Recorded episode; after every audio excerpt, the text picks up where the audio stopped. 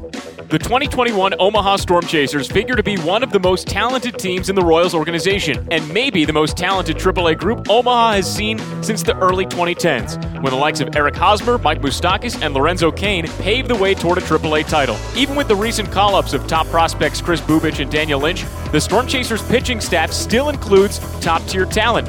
Royals number 4 overall prospect Jackson Kowar is slated to be the team's opening day starter on May 4th, with top 30 prospects Carlos Hernandez, Scott Blewett, and Ronald Bolaños slotting into the rotation behind him. The offense features players with major league experience, including top outfield prospects Kyle Isbel and Edward Olivares, former first round pick Bubba Starling, and 2019 Omaha Player of the Year Erick Mejia. Also, keep your eye on speedster infielders Lucius Fox and Kevin Merrell, who could wreak havoc on the base paths for Omaha in 2021. All told, seventh year skipper Brian Poldberg's opening day roster features seven of the organization's top 30 prospects, according to Baseball America, making for an exciting 2021 season in Omaha. With the Storm Chasers at Werner Park, I'm Jake Eisenberg.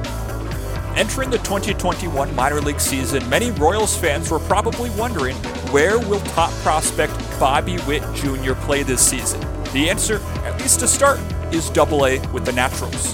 When looking at the Naturals opening day roster, Witt is one of eight Royals prospects ranked in the club's top 30 by both MLB Pipeline and Baseball America. The 2019 second overall draft pick will be joined in Northwest Arkansas's infield by Kansas City's first round pick in 2017, first baseman Nick Pratto.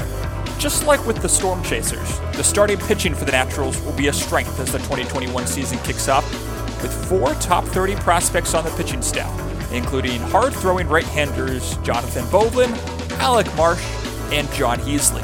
With the Northwest Arkansas Naturals from Arvest Ballpark in Springdale, I'm Nicholas Batters. In what will be a year of firsts along the Mighty Miss, baseball is finally back in the Quad Cities.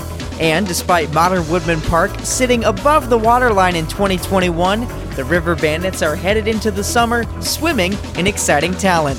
Headlined by the tantalizing left arm of Asa Lacy, the 2020 draft's fourth overall selection, manager Chris Widger's opening day roster features seven of Kansas City's top 30 prospects.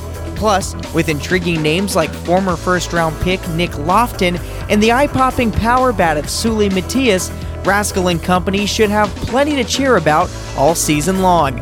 The River Bandits will kick off their first year as the Royals High A affiliate with a week in South Bend before hosting the Cedar Rapids Kernels for six in Davenport. With the Quad Cities River Bandits, I'm Kyle Kercheval. In Columbia, the Fireflies have a young, talented roster headed their way. Kansas City's 2020 second round pick Ben Hernandez leads the arms. The Illinois prep arm has a mid 90s fastball that he pairs with what some scouts labeled as the best changeup in the 2020 draft class. The Royals surrounded the righty with seven southpaw arms that are bound to shake up the low A East League. There are some talented bats as well. Soda City residents will be familiar with Brady McConnell, who tore up opposing pitchers in the SEC while at Florida, and Tucker Bradley, who reached base safely in each game of the abbreviated 2020 collegiate season. Finally, don't count out the 19 year old international product Darryl Collins, who hit 320 in the AZL with gap to gap power in 2019. The Fireflies kick off their season with a six game stretch in Augusta to play the Green Jackets. From Columbia, I'm John Kosas.